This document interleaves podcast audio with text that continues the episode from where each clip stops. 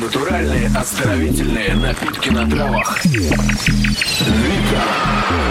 Крафтовые лимонады нового поколения. Инновационные разработки 21 века. Вита. Удовольствие жить. Радио. Культурная среда. Скультуриваемся.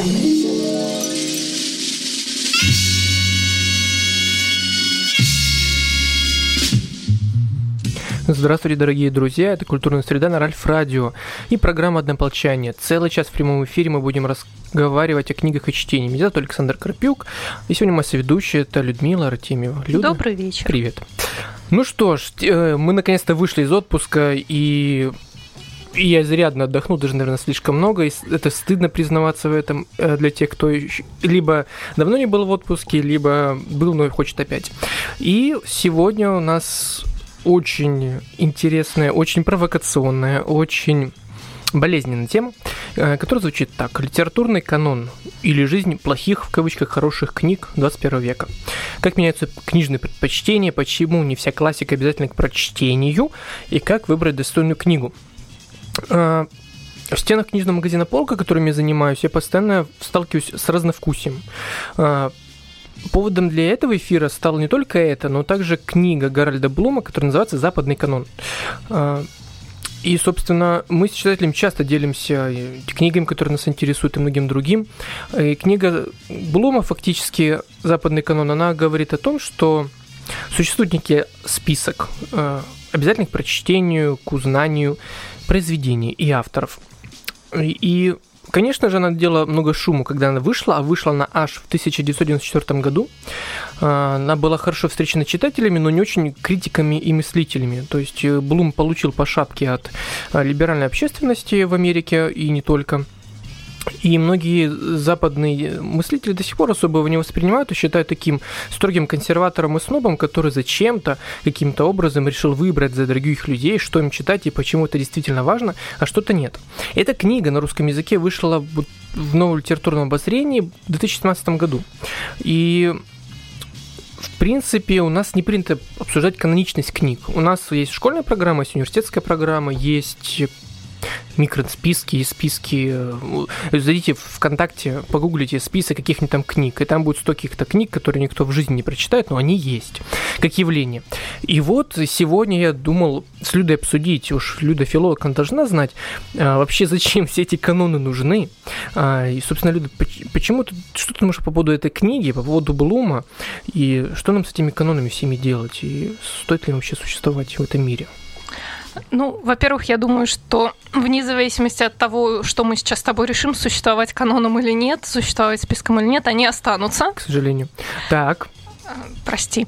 мгм. Но это точно так же, как мы можем решить, что в языке не должно существовать каких-то явлений, но они будут в нем жить, несмотря ни на что. То же самое с литературой, то же самое с канонами. Это просто один из а, относительно внутренних процессов. С одной стороны внутренних, и с другой стороны внешних. Когда, например, какие-нибудь писатели нам начинают составлять списки книг, которые мы должны прочитать. Список, по мнению Бродского, и кто там еще был. Ну, Да их было много всяких, да. и дело. Потом к этому присоединяются журналы, и вот к этому, в частности, присоединился Гарольд Блум. Хотя он не говорит, что он нам предоставляет какой-то исчерпывающий список каноничных книг.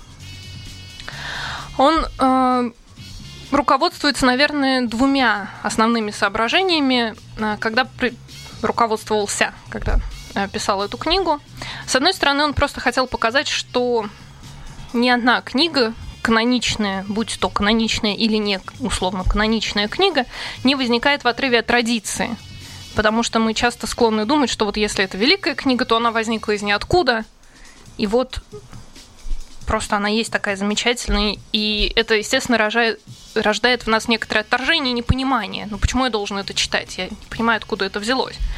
И он, конечно, выбирает какие-то э, каких-то основных авторов, которые, как ему кажется, сказались а, на большинстве последующих а, авторов и взяли максимум из всех предшествующих авторов и пытается показать эту преемственность и преодоление традиции. А с другой стороны, мне кажется, либеральная общественность его допекла уже к моменту выхода книги. А, угу. Поскольку эту мысль повторяет он очень много, такую, что мы не можем а, включать в список великих книг книги объективно плохие, но только потому, что они написаны женщинами а, или этническими меньшинствами. И он, мне кажется, наиболее яро выступает как раз против этой мысли в своей книге, что нет, давайте ценить книгу за ее эстетическую ценность, хотя уточняет, что, в общем-то, это понятие субъективное. Ну, в общем-то, вот таков его подход. А, да, ну и, конечно же, та мысль, и ответ на твой вопрос, зачем нам нужны каноны, и она тоже звучит у Блума, а, если они нам нужны. Литературе примерно 3000 лет, а живем мы очень мало – это и грустно нам... и обреченно звучит. Три тысячи лет литературе мы уже мало. Так. И нам как-то нужно выбирать, какие книги нам читать. И, естественно, канон нам в этом помогает. Ну и потом, безусловно, университеты и школы берут этот канон за основу своей учебной программы. Угу. Но мне по-моему, ты тоже мне делился со мной этой цитатой, я тоже на нее попал, пока готовился к эфиру. У Блума э, чтение самых лучших авторов, скажем, Гомера, Данте, Шекспира, Толстого, не делают нас лучше как граждан. Мне кажется, это очень важная мысль, потому что многие люди думают, что если действительно они начитаются, знаешь, вот такой хорошей литературы, то они по, по факту станут хорошими людьми. Вот проблема, дорогие друзья, с чтением в том, что чтение не делает нас э, лучше, они, они, точнее, не могут сделать лучше, но это не гарантия, скажем так. А, вообще, вообще, мне кажется, по поводу канонов есть, конечно, как обычно, два варианта. Первый, это наши излюбленные, наверное, да, встать в снобистскую позу и забрасывать фекалиями всех, кто не согласен. А второй вариант, наоборот, говорить, что э, в каноне как таковом нет никакой необходимости, что читайте то, что вам нравится. Э, читайте то, что вас вдохновляет и все остальное. А особенно это сейчас популярно и важно – для многих э, занимающихся книгами. Я не придерживаюсь как раз вот этой теории о том, что все, что нравится, все, что то есть хорошо, э, по одной простой причине. Простите, нам может нравиться, ну, условно, эм, делать нечто, что вредит, например, нашему здоровью, но при этом знать, что это хорошо. Это то же самое здесь. И если говорить условно о занятиях спортом, то они не всегда нам доставляют удовольствие, потому что это труд, и это сложно. И иногда, когда ты встаешь в 6-7 утра, идешь на пробежку или идешь в спортзал вечером после работы. Но тебе приятно смотреть на, результаты этого труда. И мне кажется, то же самое с книгами. Я постоянно провожу эту параллель. Э, сейчас же очень популярно полезное питание, там, здоровый образ жизни. По крайней мере, в социальных сетях очень много всяких там инстаграмеров. Но почему-то люди постоянно забывают о том, что мозг это примерно те же мышцы, только в профиль. То есть его можно тоже тренировать, и с ним можно работать. И более того, дав- давно доказано, что чтение помогает э, в целом развитию и так далее. Поэтому, с одной стороны, конечно, я за Блума, да, потому что я говорю, что действительно молодец, он взял вот смело всем крест наперекор, сказал, нет, ребята, есть вот эти люди, и без них никуда. С другой стороны, я, конечно, понимаю, что современному читателю ну, не, нужно, не нужно это. То есть э, он уже устал от всех этих списков классики и уже набирал скомину э, эти фамилии, которые знает любой, даже кто их никогда книжку в руках не держал, там условно Толстой, Чехов, Достоевский, да? То есть их всех знают, но и вроде как это наш канон, и мы про них вспоминаем. Но зачем? Если можно, если мне нравится Чак Паланик, зачем мне брать Толстого и Достоевского? А, и вот это постоянно вот это я же говорю, у меня эти качели мои, с одной стороны, я говорю, что канон это здорово, с другой стороны, я понимаю, что да не нужно это всем канон. Единственное правило, которое я сейчас вывел для себя, мне часто приходят люди в магазин, э, выбирают подарок кому-то, книжный. И я не знаю этого человека часто, кому они выбирают подарок, и я говорю, расскажите мне об этом человеке. И начинается условный какой-то портрет э, он там физик, да, он любит научно-популярную литературу, он любит там то-то-то. И на основе этого мы выбираем ему подарок. И, и, конечно же, я выбираю ему подарок из того, что меня есть. И и получается так, что, в принципе, мы приносим и пользу, и приятно человеку. Вот мне кажется, что если бы люди, в принципе, всегда руководствовались правилом того, что мы пытаемся сделать подарок любимому человеку, то было все много проще. Но мы же постоянно рвем на себе тельняшку и, э, и орем о том, что понимаешь, окститесь, не читайте этих ваших заумных дядек, это все для академиков. С другой край орет, окститесь, не читайте эту вашу ужасную Донцову, Гату Кристи и все остальное. Но при этом ведь есть какие-то тоже предпочтения. И, в общем, мы как в том нашем анекдоте бегаем постоянно между умными и красивыми и не знаем, что с этим всем делать иногда. Сесть Но, посередине. Да, вот, вот я пытаюсь это сделать постоянно, да, хитрый крапюк. Но не всегда это получается, вот в чем проблема. И мы с тобой говорили о чтении. Мне бы хотелось бы услышать твое мнение о чтении как явлении, да, зачем вообще тогда читать книги. То есть у меня это была параллель спорт и чтение, да? Какая у тебя параллель? Какие у тебя мысли вообще по этому поводу?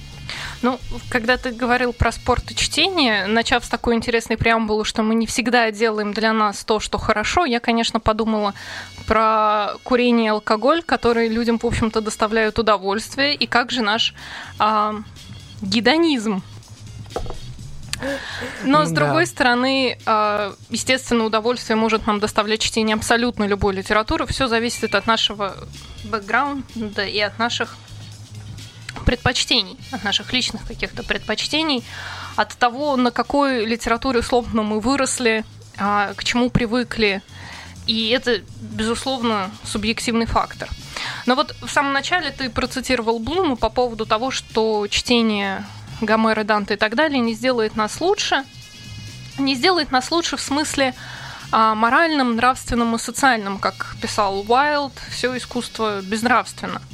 И как раз для Блума это очень важный момент, потому что а, он говорит о том, что литературу мы можем ценить только по ее эстетическим качествам только за ее эстетические качества. Мы никак не можем ее ценить а, по принципу, улучшает ли она политическую ассоциацию, э, ситуацию в стране, способствует ли она равноправию и так далее. Но это то, что сейчас часто требуется, да и всегда часто требовалось в каких-то идеологиях от литературы. А, и то, на основе чего сейчас во многом люди предлагают расширять канон. Не на основе того, что он нам просто не нравится, и мы хотим туда включить условного Дэна Брауна, который нам симпатичен, а на основе того, что давайте включим туда нечто, что сделает всех людей нравственными, добрыми, замечательными и возвышенными. Угу. Ну, такая утопия э, книжная, не знаю, социальная и так далее. И, э, кстати, вот когда обсуждали Блума, то там было очень много интересных мыслей по поводу вот всего этого. И одна из мыслей, она связана, конечно, и с развитием литературного процесса, как как-то с тобой обсуждали постмодернизм в одном из эфиров, и я, кажется, мы тогда проговаривали эту мысль, что если от человека, вот, в общем, убрать опыт всех предыдущих поколений, то есть он рождается вообще без ничего, то есть он, он пустой, как, ну, лист бумаги. То есть если у человека нет памяти условно, а, ну, памяти не в прямом смысле, конечно, слова, а вот в целом, какой-то социальной памяти, не знаю, поведенческой памяти, античности, возрождения, если у него нет нового времени, вообще ничего. То есть не было ни Ницше, ни Платона, ни Аристотеля, ни Канта, не было литературы Шекспира, Пушкина, всех, вообще никого не было. Он рождается как чистый лист. Вот что он будет делать?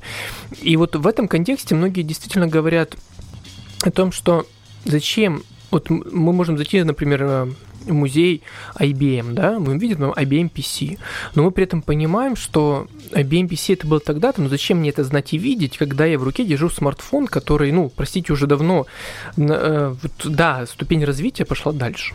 Я думаю, что, может быть, IBM и не нужно видеть, ну, хотя зависит от личных интересов, просто потому что IBM ты невольно не цитируешь в своей повседневной жизни, она не является таким большим не составляет такой большой пласт в твоем а, культурном бэкграунде, в твоих каких-то фоновых знаниях. Но ты можешь говорить коня, коня, полцарства за коня, или бессмысленный и беспощадный русский бунт, совершенно не зная, откуда к тебе эти фразы пришли, но они пришли. И поэтому отказаться от этого контекста ты в принципе не можешь при всем своем желании. И именно потому, собственно, наличие этого контекста, наличие этих, этого бессознательного цитирования, в частности, свидетельство того, что, наверное, книги, которые принято относить к канону, важны для нашего, ну, скажем так, коллективного культурного бессознательного. А как думаешь, у нас, ну, вот есть Блум, да, мы его обсуждаем, но там все равно для русскоязычного читателя, там, конечно, есть, ну, почти все, кого мы знаем, хотя там есть не настолько... Толстой. Да, да, да. Хотя там есть и те, кого, ну, мы мало знаем. Даже там есть те авторы, я уже не помню фамилии, которые мало известны даже англоязычным читателям. То есть, э, конечно, Блум превозносит везде... Для него Шекспир — это краеугольный камень вообще всего литературного процесса, да.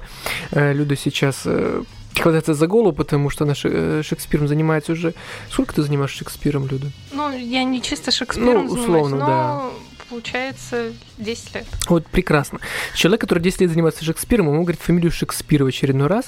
И это только что сделал. Так вот, у Блума это тоже проскакивает. И вот вся эта плеяда авторов, она вроде и хорошо вписывается, но при этом, понимаете, конечно, что много осталось за бортом. А, да? Я просто хочу вставить маленькую ремарку. Конечно. На самом деле я не против упоминания имени Шекспира. Это прекрасный автор. Угу. Но я против чрезмерного превознесения не только Шекспира, но и любого другого автора. Они замечательны, они достойны внимания, их, безусловно, нужно читать. И я всегда противопоставлю Шекспиру условному Дэну Брауну, а чисто в своей эстетической системе ценностей. Но когда мы чрезмерно что-то превозносим, мы а, как будто бы хотим заморозить развитие литературного процесса, языка и чего бы то ни было. Но ведь самое интересное происходит и канонические, опять же, условно канонические произведения возникают только тогда, когда нарушаются все предшествующие закостенелые канонические традиции. Канон возникает из нарушения канона. Вот мы, кстати, с тобой перед эфиром обсуждали, я помню, мне тоже всегда это поражало. С одной стороны, канон некая глыба, да, кажется многим. А с другой стороны, как раз, ну, условно, когда... Я забыл, есть списки книг, которые были, мягко говоря, очень плохо приняты современниками. Почти все книги, которые мы сейчас считаем классикой, ну, многие, хорошо, они были прорывом в свое время, и поэтому очень неоднозначную реакцию вызывали вообще у критиков, у читателей и у всех. И в этом как раз парадокс. И многие поэтому говорят, что, ну, вот канон какой ужасный. Ребят, вы вспомните, что, например, слишком уж э, так на скидку, мне так всегда нужен пример, он не находится. Ну, например, э, ну, хорошо, пусть будет Достоевский. Достоевский очень часто получал на орехи за свои там определенные позиции, и за многие романы в том числе, но при этом почти все его романы, ну, если не все, они включены в школьную программу и в филфак, и все. То есть Достоевского теперь ковыряют все, кому не лень, о нем пишут огромное количество работ. Но в свое время он получал столько, ну, его часто с Тургеневым противопоставляли, потому что они разные были во взглядах, в стилистике, вообще во всем. Но это тема отдельного разговора. Вот пример живой. Достоевский. Э... Не живой, Саш. Хорошо, вы поняли, о чем я говорю. А, Достоевский писатель, который был а, не всегда хорошо принят современниками, мягко говоря, но который вошел в канон. И на Западе, в Японии, в многих странах мира, он, как он, как и Толстой, а, они являются каноничными. И вот это меня всегда удивляло в каноне, а, вот это дуальность, да, канона, скажем так. Но об этом мы поговорим э, после небольшой паузы. Вот, слушайте, послушайте хорошую музыку, и мы скоро к вам опять вернемся. Культурная среда. Скультуриваемся. Красота – великая сила. Образовательный центр создания образа и стиля. Модельное агентство Натальи Коломенцевой. Раскрытие таланта без кастингов. У нас есть школа моделей от 3 до 16 лет. Театр моды, в котором дети сами работают над собственным образом. Модельное агентство. Мы участвуем в рекламных проектах и модных показах по всему миру. Залог успеха в три этапа. Модельное агентство Натальи Коломенцевой. Сделай шаг навстречу своей мечте. Телефон 8 951 90 40 951.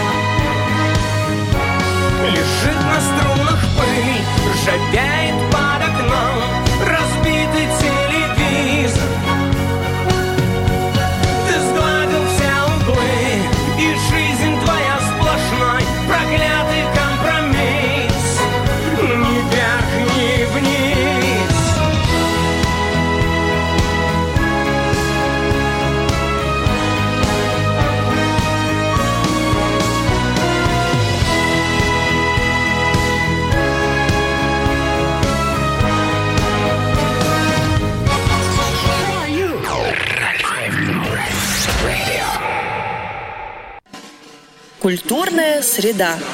Скультуриваемся.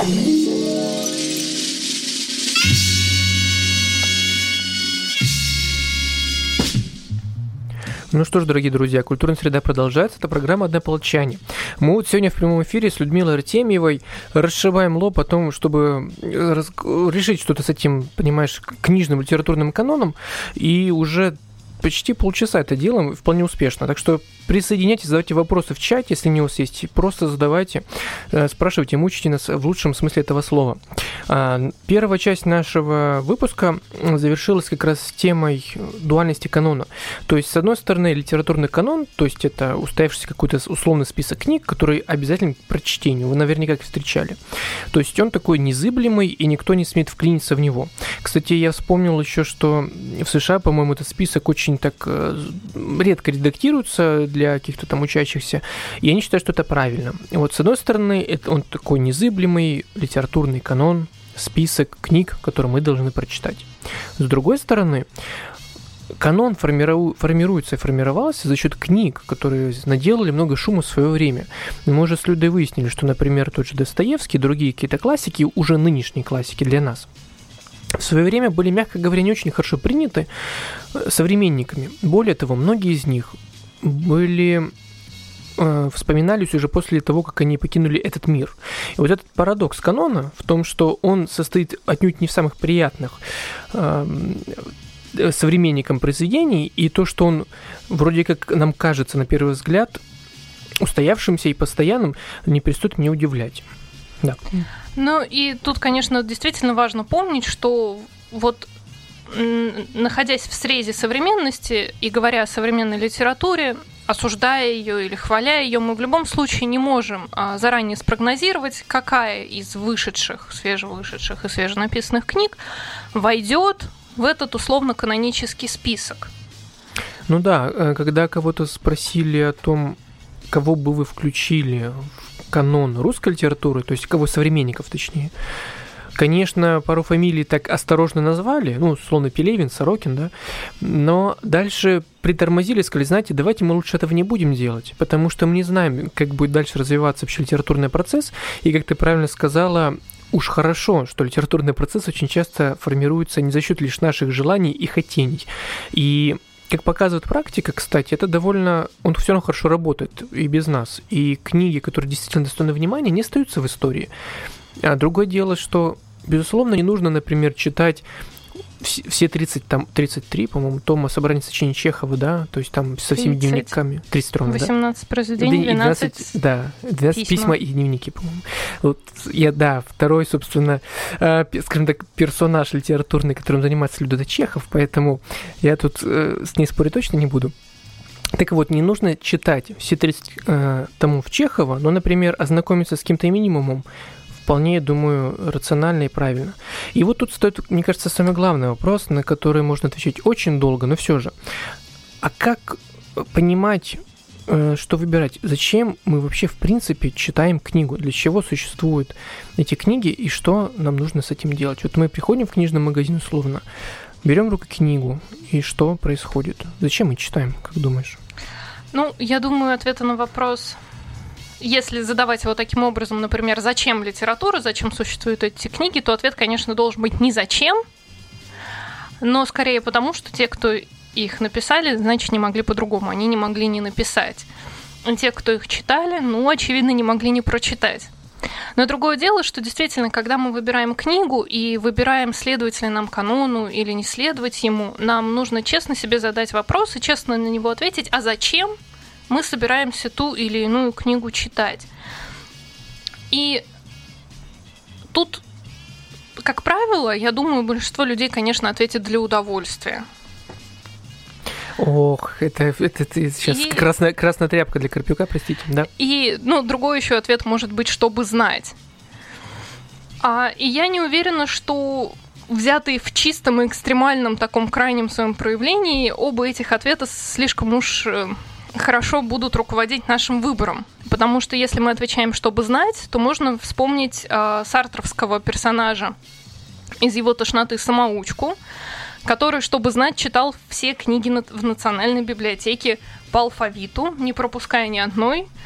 А, по сюжету он где-то дошел до середины алфавита, но умнее он не стал поэтому не очень понятно, зачем все это было. С другой стороны, для удовольствия, в принципе, мне кажется, хороший ответ. Другое дело, что удовольствие для всех разные вещи. И мне кажется, здесь очень важно затронуть другой вопрос о формировании вкуса, который позволяет нам получать удовольствие от э, действительно хороших и более сложных вещей. Потому что, в принципе, большая часть литературы, когда она создавалась, большая часть книг, она преследовала в том числе и развлекательную цель. Особенно до того момента, когда появились пошла такая особенная мода на манифесты. Вот мы напишем книгу, чтобы то-то, то-то, то-то. А все равно предполагалось, что ее будет читать простой человек, просто потому что ему интересно прочитать. Ну да, если так уже говорите про историю, то, ну, во-первых, простите, не было раньше сериалов, телевизора и всего остального. Многие люди развлекались как раз с помощью книги. И Бальзак э, был страшным, например, трудоголиком и все остальное, но писал он, он зарабатывал письмом. То есть, и сами понимаете, что весь, опять же, всего Бальзака э, от корки до корки читать не стоит, потому что он этим элементарно, простите, зарабатывал. Это то же самое, как вы сейчас захотите, например, прочитать все записи какого-нибудь блогера. Но давайте будем честными. У блогеров э, не все записи хороши, так же, как у Бальзака, не все произведения. Хоть это и классика. Вот. И не все серии, серии сериалов Сериал нам хороши, нравятся. правильно, абсолютно верно. То есть это какая-то общая красная э, нить, которая проходит через весь сюжет, да, но не все нас цепляет, и это нормальное положение вещей. Просто мы привыкли, что если у нас, наверное, отчасти есть какое-то, знаешь, такое ощущение отношение, точнее, сак- сакральное, да, к книге. То есть мы к ней, на нее смотрим, и мы считаем, что книга это нечто вот такое. И поэтому многие сейчас как раз борются с этим ощущением, как- и верно ты отметила, они хотят приучить других а, видеть в ней лишь удовольствие и какое-то вот, ну, приятное что-то, да, развлечение.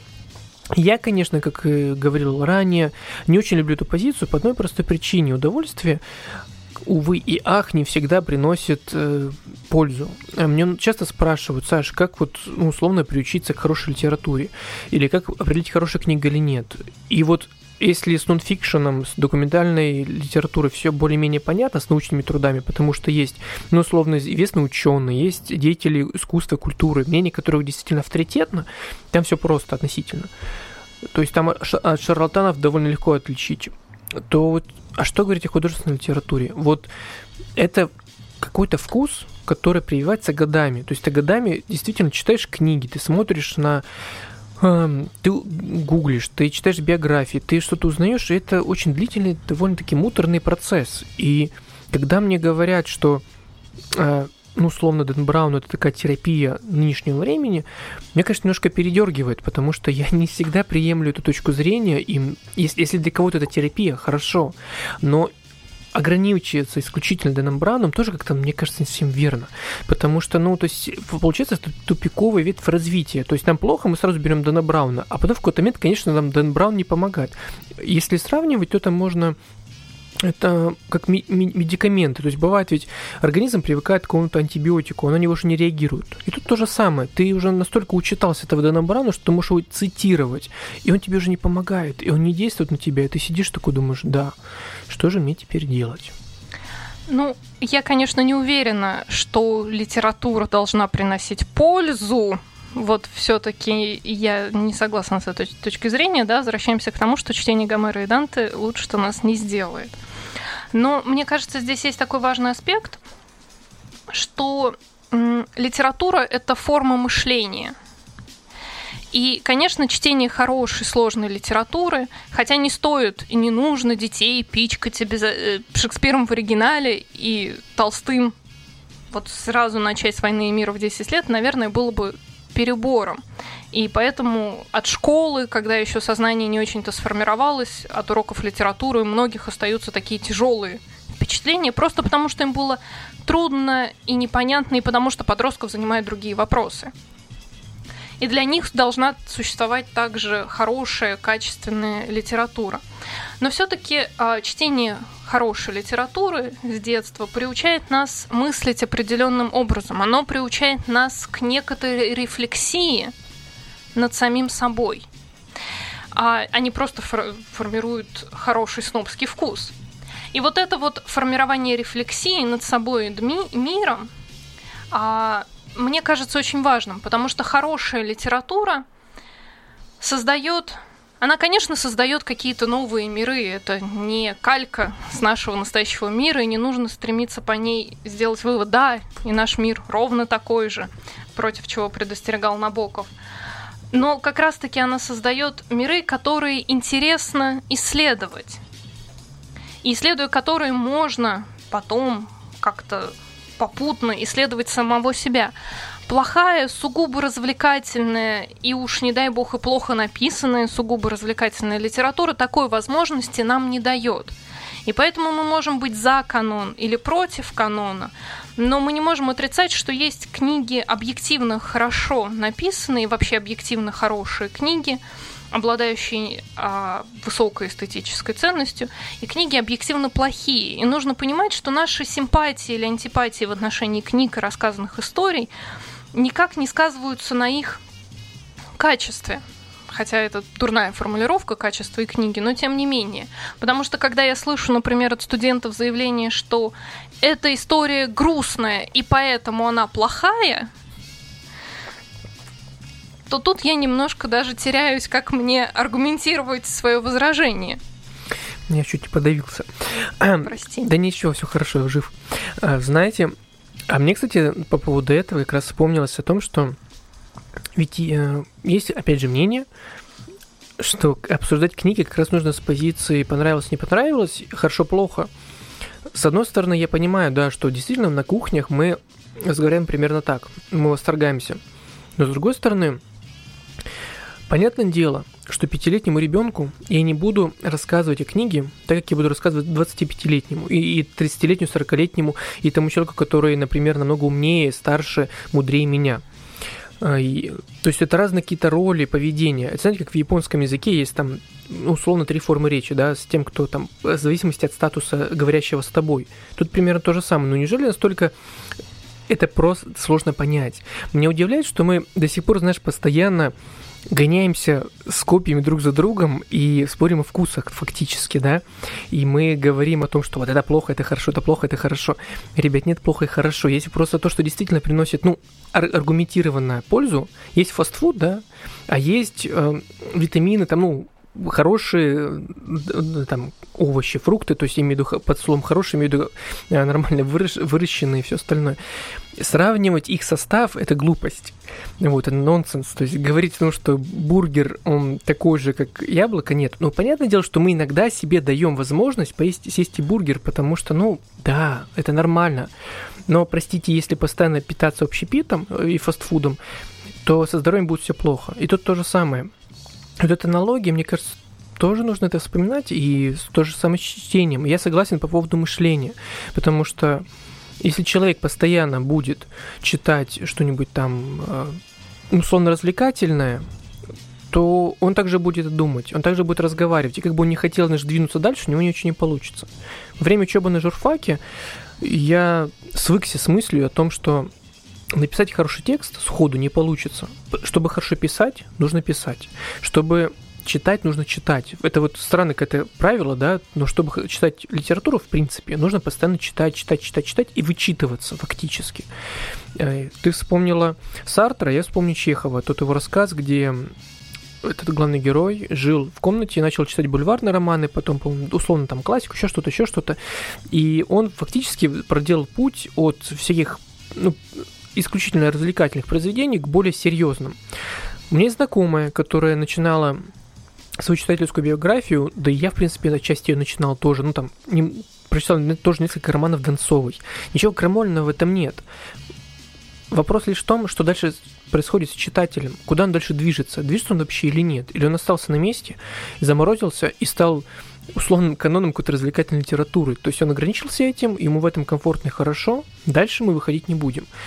Поэтому действительно то, как мы что мы читаем, то мы то, что мы читаем, то, что мы говорим, и то, как мы мыслим, это все взаимные какие-то процессы, и мне кажется, настолько банально говорить об этом, но, как оказывается, многие этого просто не понимают. Они думают, что если они постоянно читают соцсети, развлекательные какие-то посты, например, то они смогут, как говорится, легко прочитать Канта. Ребят, ну, если вы хотите читать Канта, ну, прочитайте Я уверена, где-нибудь есть адаптация Кант в смайликах. Да, в смайликах. Вот мы об этом с тобой говорили.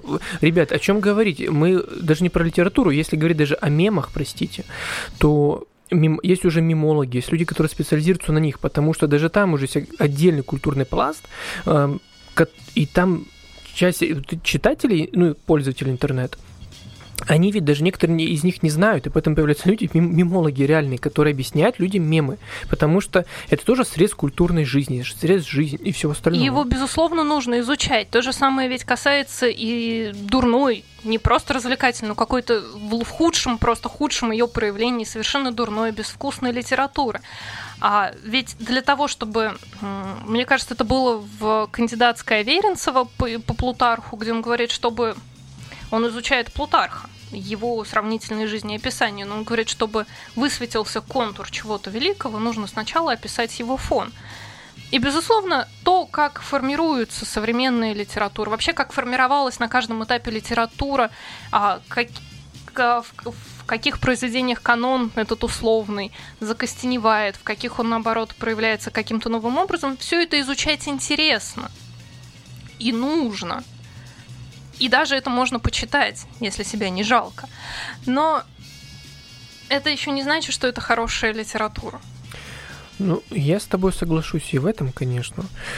А, и в целом, то есть получается такая обычная какая-то вроде история о том, что хотите понимать умные книги, на которые многие плюются, да, ну, значит, тогда берите читайте умные книги. Ну, все как бы на этом просто. Это как тренажер. Человек, который...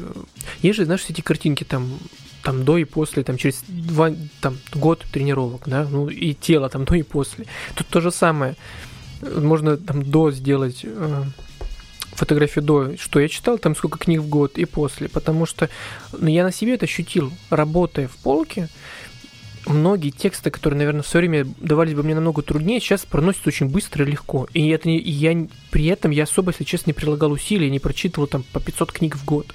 Да нет, просто методично читайте в течение трех-четырех лет э, разных умствующих, скажем так, людей, в хорошем смысле этого слова, читайте хорошую литературу. Поэтому, собственно, лозунг полки в чем? Читайте хорошие книги, жизнь сделает остальное. Это слова Достоевского, за которые им очень благодарен. Потому что да, вопрос, что такое хорошее. И мы постоянно об этом говорим. Мы озвучиваем, что хорошее, наверное, что проверено временем.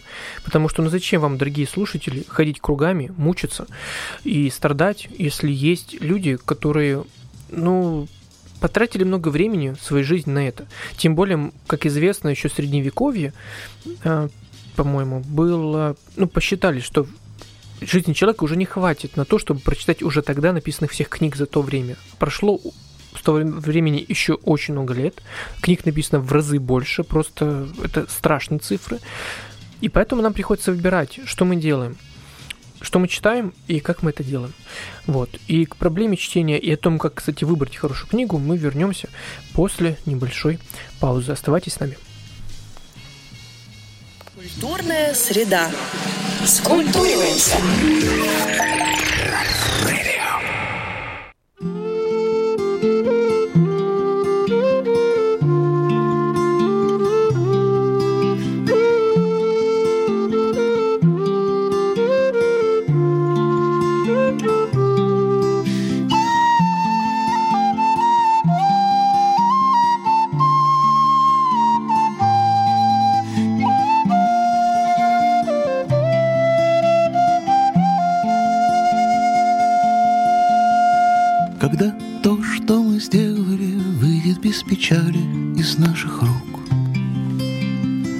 Когда семь разойдутся, чтобы не смотреть, кто войдет в круг. Когда белый конь узнает своих подруг. Это значит день радости, Когда звезда можжевельник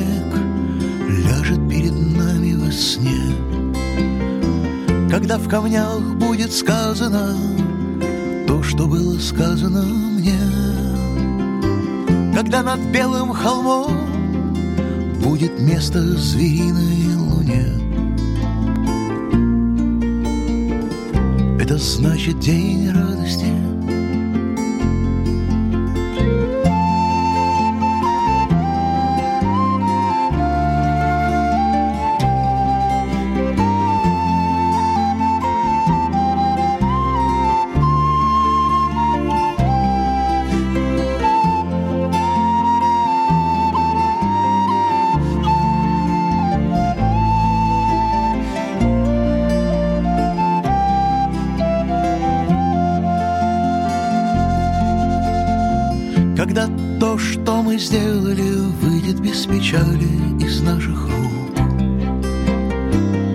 семь разойдутся, потому что нет кого прятаться в круг. Когда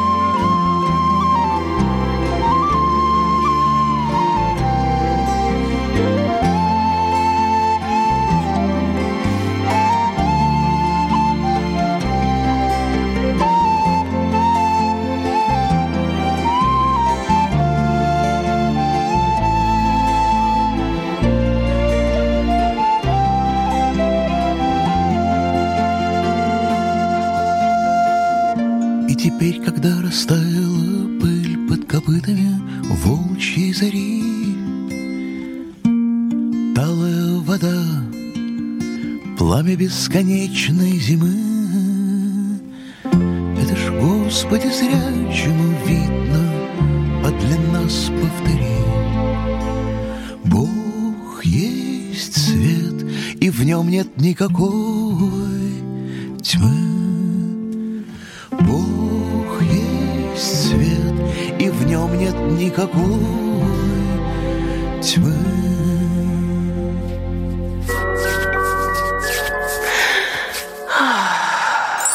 Хочешь так же? Дипломированный специалист с медицинским образованием и своим столом предоставляет лечебный, профилактический, антицеллюлитный, детский и другие виды массажа прямо у тебя дома. Звони. Плюс семь девятьсот двадцать ноль шестьдесят один восемнадцать шестьдесят. Ирина. Плюс семь девятьсот двадцать ноль шестьдесят один восемнадцать шестьдесят. Культурная среда. Скультуриваемся.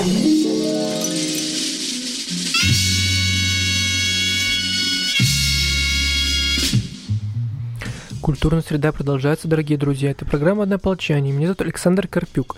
Сегодня мы обсуждаем с Людмилой Артемьевой такую тему. Литературный канон и все, что с ним связано. Что такое хорошие и плохие книги в 21 веке. И как вообще в- выбрать хорошую книгу и плохую. В последней части нашей передачи мы как раз будем помогать вам, а, как ну, почти на, 100%, на, на 8, на 90% выбрать хорошее издание. Ну а для начала Люда поделится своим болезненным опытом, потому что, да, ей приходится... Поверьте мне, филологи не всегда читают хорошие, прекрасные произведения. Иногда э, с исследовательской целью им приходится ознакомиться с отнюдь не самыми приятными произведениями. И, как мне кажется, это как раз пример плохой книги. Я верно понимаю, Люда? Расскажи нам об этом, пожалуйста. А, да, это действительно пример очень плохой литературы. А, я тут читаю детективы из серии, которые выпуск... издаются Эксмо, а серия называется «Артефакты детектив». И как написано на сайте, это русский ответ Дэну Брауну. То есть происходит, насколько я понимаю, во все, все эти книги, вот я сейчас читаю вторую, построенные по одному принципу, есть какое-то убийство, совершенно реальное, не фантастическое, не мистическое, ничего. Его расследуют обычные люди, но параллельно происходит какой-то еще загадочный мистический сюжет, тоже потенциально связанный с какими-то убийствами. И он как- как-то параллельно, но не сильно выходя на передний план, расследуется, а в конце они не связаны друг с другом и разрешаются. Это своеобразно. А, так вот, это действительно очень плохая литература. И если мы говорим о если Набоков э, в своей статье о хороших читателях и писателях говорил, что книги нужно перечитывать, чтобы разглядеть во всей красе тот мир, который создал писатель, чтобы, возможно, карточный замок, как он нам сначала представляется, э, увиделся нами как э, замок, сделанный из стекла, то в данном случае, конечно, перечитывать тут нечего, и ждать чудесного превращения тоже нельзя. Это абсолютно какой-то одномерный картонный а, мирок, из которого, мне кажется, даже нельзя было бы сделать увлекательное кино или сериал. И если мы говорим о том, как хорошую книгу выбрать, то мне кажется, один из важнейших показателей, вот если мы ничего не знаем об издательстве, о книге, о жанре, и даже нам действительно хочется развлечься, но развлечься чем-то хорошим, чем-то вот качественным, чем-то приятным. Пусть действительно чем-то развлекательным и что никогда не войдет ни в какой канон, неважно. То первое, на что нам следует обратить внимание, это стиль и язык письма. Потому что когда читаешь книжку, скроенную из обломков русского языка, то это нестерпимо больно. А поскольку эта книга построенная, совершенно не способствующая ни развитию воображения, а она никак такой язык не помогает нам представить мир – автор постоянно повторяет какие-то сравнения, которые он нашел, посчитал очень удачными, и чтобы мы не усомнились в их удачности, будет и повторять их примерно каждые две-три строчки. И если уж майор пережарена в солярии, то она будет пережарена в солярии все повествование. Обязательно. Угу.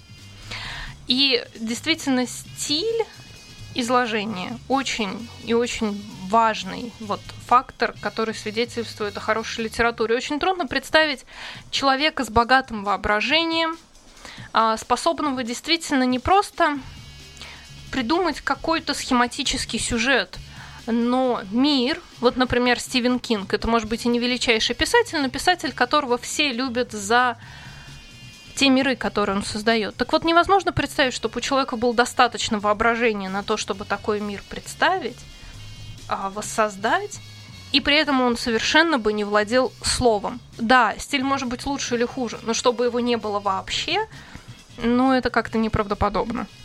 Я с тобой соглашусь на сто процентов. Это как раз отчасти о том, чем я говорил во второй части. Иногда действительно нужно уметь, открывая книгу, понимать вообще, что, что перед тобой. Есть очень много авторов, о которых мы, конечно, не знаем. Я чуть ли не ежедневно узнаю о ком-то новом, и это будет происходить до конца моих дней. Но при этом есть какой-то определенный критерий. Когда мне называют фамилию, имя, название произведения, я открываю его ну, в любом виде, в электронном, в бумажном, и почти сразу можно понять вообще, что это. Причем можно открыть вообще на любом месте. Потому что хорошее произведение, оно хорошо везде. Это как, э, не знаю, как одежда, как, как что угодно. То есть, когда ты открываешь, ты сразу понимаешь, что это хорошо. Ну, да. Хочу сказать, что здесь э, есть такой фактор, что если ты не привык к чтению хорошей литературы, ты, естественно, ее не распознаешь. И то же самое, если ты не, сам не владеешь родным, например, языком, открывая книгу на родном языке, ты можешь и не распознать, что она написана, в общем-то, не языком. Да, и я как раз об этом и говорю, что есть какая-то вот то, о чем я говорил, если нонфикшн можно определить, да, ну, хорошая эта книга или нет, благодаря, опять же, автору, благодаря теме, то в художественной литературе все сложнее, потому что это формируется годами. То есть ты годами должен читать какую-то определенную литературу, наверное, и э, потихоньку ты от, начинаешь отличать, где действительно, где условно там, э, как это, неповторимый оригинал, да, где плохая копия. Потому что фактически плохая книга – это плохая копия хорошо написанной. Вот. Мне так кажется. И, это да. десятая копирка в печатной машинке. Да, да, то есть это испорченный вариант фактически, но это грустно. И мне кажется, что, опять же, один из критериев я с тобой согласен. Один из критериев, дорогие друзья, как можно выбрать хорошую книгу, это издательство.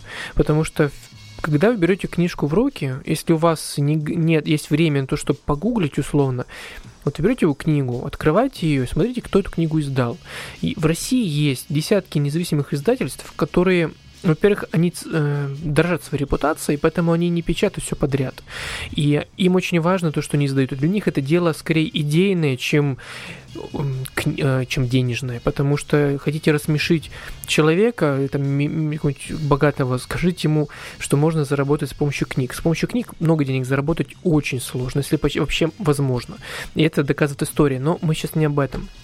Так вот, эти люди, они идейные, и они издают очень много полезных, красивых и важных книг, которые очень часто до этого вообще не выходили на русском языке. И вот если перед вами, например, условно книжка издательства «Новое литературное обозрение», как раз который издал, собственно, «Западный канон», то, скорее всего, это хорошая книга. Если вам близка тема, автор и все остальное, можете брать. То есть над ней хорошо поработали. Если это от Маргином, то же самое. Если это новое издательство, Стрелка Пресс и так далее, тоже. Этот список очень большой, я могу его бесконечно долго продолжать, но обратите в первую очередь на это внимание. Это первое. Второе, конечно, автор. Мы знаем всех классиков почти, и есть много знакомых фамилий, но есть много и тех, о ком мы вообще читаем или слышим впервые. Поэтому, если у вас есть опять же время, э, достаньте свой телефон, там что угодно, погуглите вообще, что это за человек. Если вы о нем не слышали, значит, он плохой. И вы что-то о нем еще узнаете.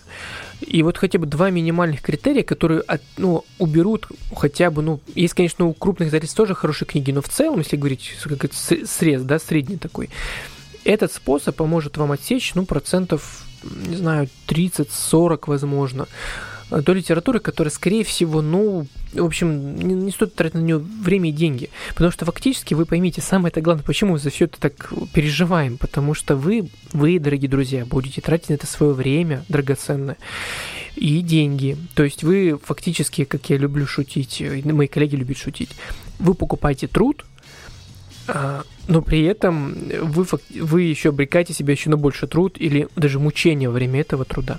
Будьте внимательны. Вот. Что думаешь, Люда, есть какие-то лайфхаки, советы, что-нибудь такое? Ну, на самом деле, также можно руководствоваться если не рецензиями книжными, хотя все-таки существуют литературные критики, которые а, с некоторыми подробностями нам опишут все новые литератур... литературные а, произведения. А и которые дадут нам как раз какой-то минимальный исторический или жанровый срез, то есть скажут, вот эта книга наподобие такой-то, автор наподобие такого-то, и если нам близок этот контекст, то, безусловно, мы можем, во всяком случае, попытаться почитать эту книгу. Или на обложке книги тоже бывает а, какой-то... Вот азбука классика очень любит предоставлять этот какой-то минимальный контекст, что, в принципе, помогает книгу выбрать. Ну, а потом нужно просто ходить в магазины вроде полки, все свободны, фаланстер и так далее, потому что там, как правило, плохих книг не бывает. Спасибо, мы стараемся. Да, я, я отчасти соглашусь, хотя есть маленькая поправка. Литературные критики, поймите, тоже люди, и они тоже могут ошибаться. И и, и мое мнение, и мнение Люды, и мнение литературных критиков это все субъективно, конечно же. Но мы можем да. предоставить контекст. Да, можем, а по контексту согласен. можно выбрать. Да, конечно. Нет, это я не отрицаю. Ну и плюс, кстати, да, многие мои книжные коллеги, не только литературные критики, а как раз упомянутые Людой книжные магазины, они очень часто, во-первых, отбирают тщательный ассортимент. То есть мы фактически условно такие, как я люблю шутить, санитары леса. А учитывая, что книжки тоже из леса, то все вообще складывается. Вот. И мы отбираем из этого леса знания, то, что, как нам кажется, может вам быть полезным. Безусловно, мы не можем охватить вообще все, потому что книг издается очень много, и нет ресурсов на, на то, чтобы все эти книги перевозить. Но мы это максимально пытаемся делать. Поэтому обращайте внимание на, на всякие, не знаю, паблики, страницы, сайты книжных магазинов, независимых книжных, на сайты издательств, на те ресурсы, сайты, которые публикуют э, рецензии, аннотации на книжки. У нас, поверьте мне, не так много литературных критиков и вообще, в принципе, людей, которые пишут о книгах хорошо, доходчиво, и, и то, что вы можете использовать в быту. Поэтому вот так. Ну что ж, э, время нашего эфира подходит к концу. Сегодня мы обсуждали литературный канон в 21 веке, нужен он или нет. Конечно, можно еще долго умничать на эту тему, но мне кажется, есть элементарное правило, которое поможет нам всем как-то примириться там с белыми флажками, побежать обниматься друг с другом. А, как я уже говорил, часто ко мне приходят люди, которые любят друзьям, любимым дарить подарки в виде книг.